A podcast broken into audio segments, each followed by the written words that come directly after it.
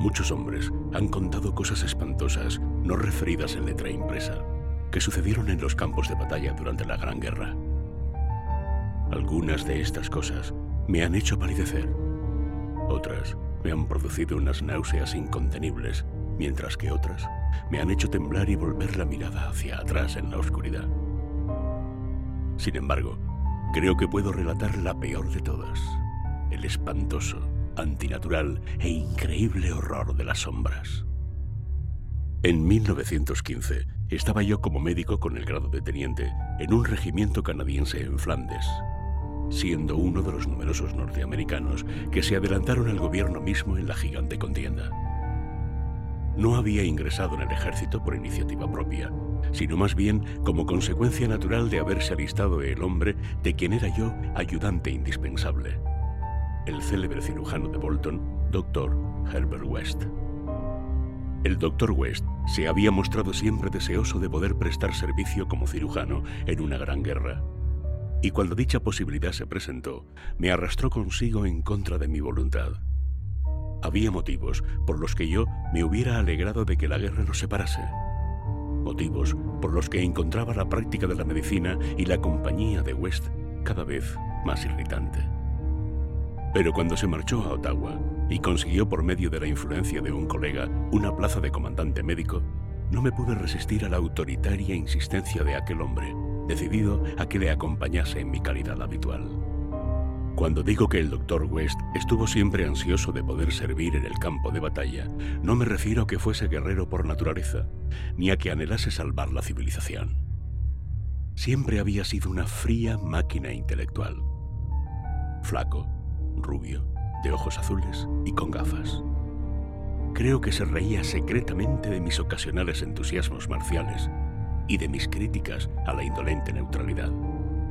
Sin embargo, había algo en la devastada Flandes que él quería, y a fin de conseguirlo tuvo que adoptar aspecto militar. Lo que pretendía no era lo que pretenden muchas personas, sino algo relacionado con la rama particular de la ciencia médica que él había logrado practicar de forma completamente clandestina y en la cual había conseguido resultados asombrosos y de vez en cuando horrendos. Lo que quería no era otra cosa en realidad que abundante provisión de muertos recientes en todos los estados de desmembramiento. Herbert West necesitaba cadáveres frescos porque el trabajo de su vida era la reanimación de los muertos. Este trabajo no era conocido por la distinguida clientela que había hecho crecer rápidamente su fama a su llegada a Boston. En cambio, yo lo conocía demasiado bien, ya que era su más íntimo amigo y ayudante desde los tiempos de la Facultad de Medicina en la Universidad Miskatonic de Arkham. Fue en aquellos tiempos de la universidad cuando inició sus terribles experimentos, primero con pequeños animales y luego con cadáveres humanos conseguidos de manera horrenda. Había obtenido una solución que inyectaba en las venas de los muertos y si eran bastante frescos, reaccionaban de maneras extrañas. Había tenido muchos problemas para descubrir la fórmula adecuada, pues cada tipo de organismo necesitaba un estímulo especialmente apto para él. El terror lo dominaba cada vez que pensaba en los fracasos parciales. Seres atroces, resultado de soluciones imperfectas o de cuerpos insuficientemente frescos. Cierto número de estos fracasos habían seguido con vida. Uno de ellos se encontraba en un manicomio, mientras que otros habían desaparecido. Y como él pensaba en las eventualidades imaginables, aunque prácticamente imposibles, se estremecía a menudo debajo de su aparente impasibilidad habitual. West se había dado cuenta muy pronto de que el requisito fundamental para que los ejemplares sirviesen era su frescura, así que había recurrido al procedimiento espantoso y abominable de robar cadáveres. En la universidad, y cuando empezamos a ejercer en el pueblo industrial de Bolton, mi actitud respecto a él había sido de fascinada admiración. Pero a medida que sus procedimientos se hacían más osados, un solapado terror se fue apoderando de mí. No me gustaba la forma en que miraba a las personas vivas de aspecto saludable. Luego, ocurrió aquella escena de pesadilla en el laboratorio del sótano, cuando me enteré de que cierto ejemplar aún estaba vivo cuando West se había apoderado de él. fue la primera vez que había podido revivir la función del pensamiento racional en un cadáver. Y este éxito, conseguido a costa de semejante abominación, lo había endurecido por completo. No me atrevo a hablar de sus métodos durante los cinco años siguientes. Seguí a su lado por puro miedo y presencié escenas que la lengua humana no podría repetir. Gradualmente llegué a darme cuenta de que el propio West era más horrible que todo lo que hacía. Fue entonces cuando comprendí claramente que su celo científico por prolongar la vida en otro tiempo normal había degenerado sutilmente en una curiosidad meramente morbosa y macabra y en una secreta complacencia en la visión de los cadáveres. Su interés se convirtió en perversa afición por lo repugnante y lo diabólicamente anormal. Se recreaba con tranquilidad en monstruosidades artificiales ante las que cualquier persona, en su sano juicio, caería desvanecida de repugnancia y de horror. Detrás de su pálido intelectualismo se convirtió en un exigente Baudelaire del experimento físico, en un lánguido heliogábalo de las tumbas. Afrontaba imperturbable los peligros y cometía crímenes con impasibilidad. Creo que el momento crítico llegó al comprobar que podía restituir la vida racional y buscó nuevos ámbitos que conquistar experimentando la reanimación de partes seccionadas de los cuerpos. Tenía ideas extravagantes y originales sobre las propiedades vitales independientes de las células orgánicas y los tejidos nerviosos separados de sus sistemas psíquicos naturales. Y obtuvo ciertos resultados espantosos preliminares en forma de tejidos imperecederos, alimentados artificialmente a partir de huevos semi-incubados de un reptil tropical indescriptible.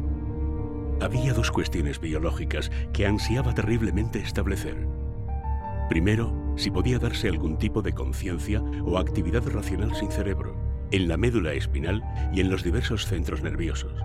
Y segundo, si existía alguna clase de relación etérea, intangible, distinta de las células materiales, que uniese las partes quirúrgicamente separadas que previamente habían conseguido un solo organismo vivo. Todo este trabajo científico requería una prodigiosa provisión de carne humana recién muerta.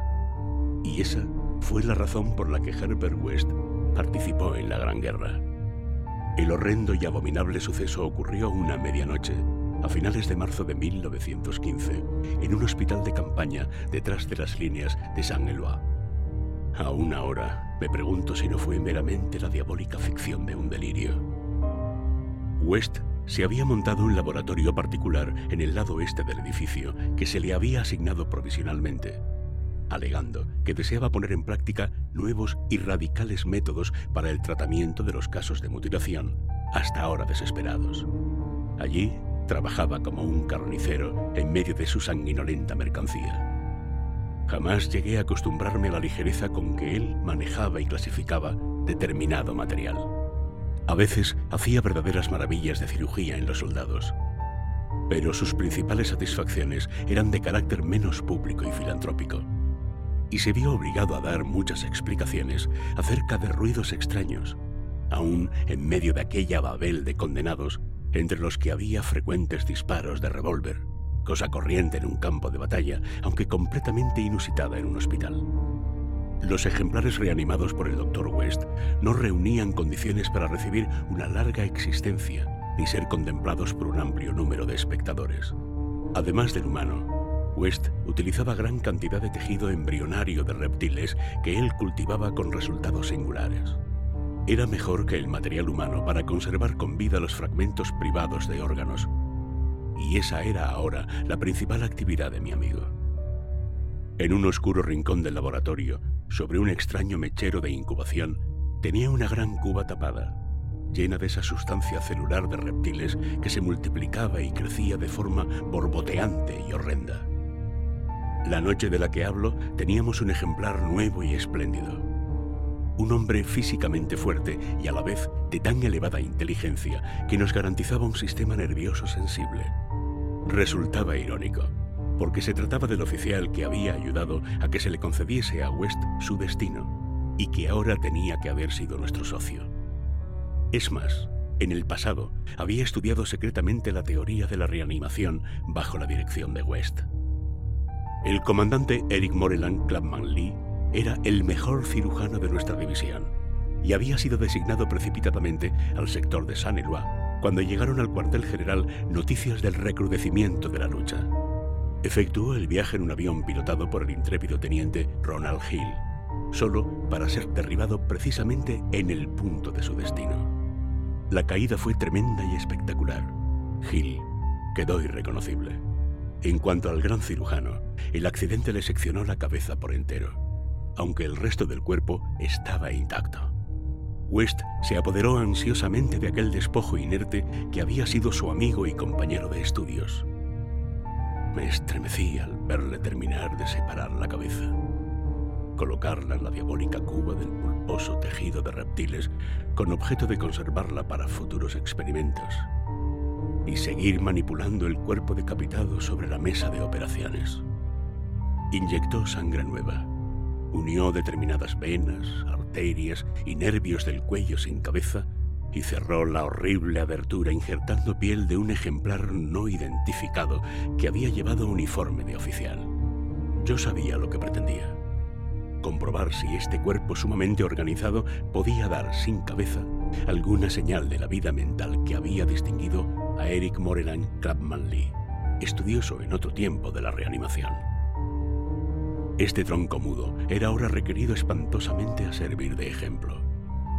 Aún puedo ver a Herbert West bajo la siniestra luz de la lámpara, inyectando la solución reanimadora en el brazo del cuerpo decapitado.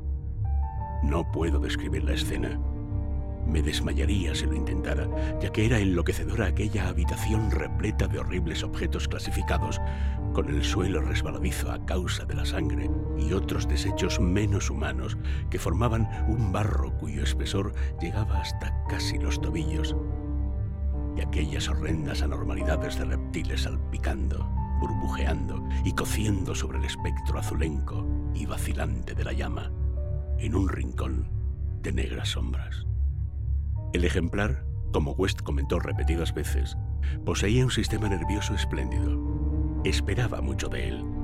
Y cuando empezó a manifestar leves movimientos de contracción, pude ver el interés febril reflejado en el rostro de West. Creo que estaba preparado para presenciar la prueba de su cada vez más sólida opinión de que la conciencia, la razón y la personalidad pueden subsistir independientemente del cerebro de que el hombre no posee un espíritu central conectivo, sino que es meramente una máquina de materia nerviosa en la que cada sección se encuentra más o menos completa en sí misma. En una triunfal demostración, West estaba a punto de relegar el misterio de la vida a la categoría de mito. El cuerpo, ahora, se contraía más vigorosamente, y bajo nuestros ojos ávidos empezó a jadear de forma horrible. Agitó los brazos con desasosiego, alzó las piernas y contrajo varios músculos en una especie de contorsión repulsiva. Luego, aquel despojo sin cabeza levantó los brazos en un gesto de inequívoca desesperación. De una desesperación inteligente que bastaba para confirmar todas las teorías de Herbert West. Evidentemente, los nervios recordaban el último acto en vida del hombre, la lucha por liberarse del avión que se iba a estrellar. No sé exactamente qué fue lo que siguió. Tal vez se trata solo de una alucinación provocada por la impresión que sufrí en aquel instante al iniciarse el bombardeo alemán que destruyó el edificio. ¿Quién sabe? Ya que West y yo fuimos los únicos supervivientes. West prefería pensar que fue eso antes de su reciente desaparición pero había ocasiones en que no podía, porque era extraño que sufriéramos los dos la misma alucinación. El horrendo incidente fue simple en sí mismo, aunque excepcional por lo que implicaba. El cuerpo de la mesa se levantó con un movimiento ciego, vacilante, terrible, y oímos un sonido gutural. No me atrevo a decir que se trataba de una voz, porque fue demasiado espantoso. Sin embargo, lo más horrible no fue su cavernosidad, ni tampoco lo que dijo, ya que gritó tan solo, ¡Salta, Ronald, por Dios! ¡Salta! Lo espantoso fue su procedencia, porque brotó de la gran cuba tapada de aquel rincón macabro de obscuras sombras.